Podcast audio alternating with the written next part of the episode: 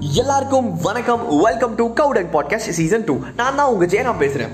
Last எபிசோட கண்டிப்பாக enjoy பண்ணியிருப்பீங்கன்னு நினைக்கிறேன். ஆனால் அதை விட இந்த எபிசோட் செம இன்ட்ரெஸ்டிங்காக இருக்க போகுது. நான் சொல்ல போகிற இன்சிடென்ட்ஸ் கண்டிப்பாக உங்கள் ஸ்கூல் லைஃப்பில் ரிலேட் பண்ணியிருக்க முடியும். இல்லை அட்லீஸ்ட் உங்கள் ஃப்ரெண்டோட ஸ்கூல் லைஃப்பில் ரிலேட் பண்ணியிருக்க முடியும்.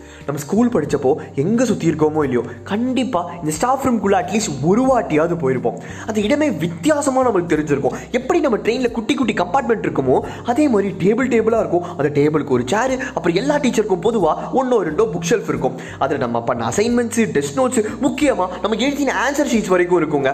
நம்ம படித்தப்போ ஸ்டாஃப் ரூம்குள்ளே மெயினாக போகிற ரெண்டு பேர் ஒன்று கிளாஸ் லீடராக இருப்பான் இல்லாட்டி பேக் பெஞ்சராக இருப்பான். இவங்க பண்ணுற அலப்பறையில் ஒரு நாளைக்கு ஒரு தடவையாச்சும் ஸ்டாஃப் ரூமில் பனிஷ்மெண்ட் வாங்கிட்டு இருப்பாங்க. சரி ஓகே ஓகே நம்ம கதைக்குள்ளே வருவோம். நம்ம ஹீரோ ஒரு மார்க்கில் ஃபெயிலான ஃபிசிக்ஸ் பேப்பரை எப்படியாச்சும் ஜஸ்ட் பாஸ் ஆகிடணும்னு மைண்ட் செட்டில் ஸ்டாஃப் ரூம்குள்ளே அப்படியே என்ட்ராகிறார் ஃபிசிக்ஸ் சார் என்ன நினச்சாருனே தெரில அவனை பார்த்துக்கிட்டு சிரிச்சுக்கிட்டே பேச ஆரம்பித்தார் என்னப்பா தம்பி டோட்டல் மிஸ்டேக்கா நம்ம ஹீரோ பயந்துக்கிட்டே சார் ஒரு மார்க் வந்தால் பாஸ் ஆகிடுவேன் சார்னு சொல்ல அதை கேட்டு சார் ஆச்சரியத்தோட என்ன? நீ அந்த அளவுக்கு மார்க் வாங்கியிருக்கியா? அப்படின்னு கேட்டார். இங்க உன் பேப்பரை கூடுன்னு கேட்க நம்ம ஹீரோ அதை கொடுக்க. அது எப்படி எனக்கு ஒன்றும் புரியலை. ஒரு மார்க்ஸ் எல்லாமே கரெக்டு ஆனால் தியரி பாட்டு பாதி தப்பாக பண்ணியிருக்க. ஆனால் என்னமோ எழுதி வச்சிருக்க. நீ இதை வச்சு இவ்வளோ மார்க் எடுத்திருக்கே. பெரிய விஷயம் தம்பி அப்படின்னு கலாய்ச்சாரு. இதை கேட்டுக்கிட்டு இருந்த நம்ம ஹீரோ தயக்கத்தோட சார் ஒரு மார்க்கு அப்படின்னு இழுக்க அதெல்லாம் கொடுக்க முடியாது. அடுத்த வாட்டி ஒழுங்காக எழுதுன்னு ஒரு குரல் ஆப்போசிட்லேருந்து இருந்து வந்தது.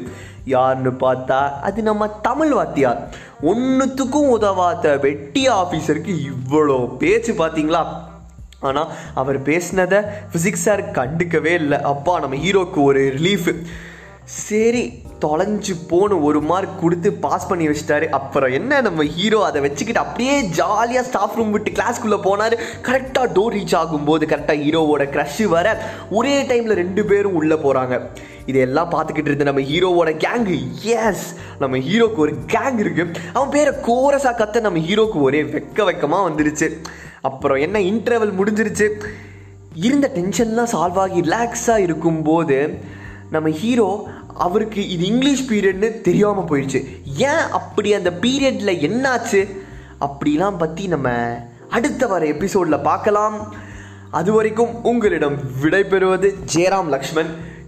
நீங்கள் எங் you can follow our Instagram handle of கவுடன் podcast to get yourself updated for the upcoming episodes thank you for hearing my podcast peace out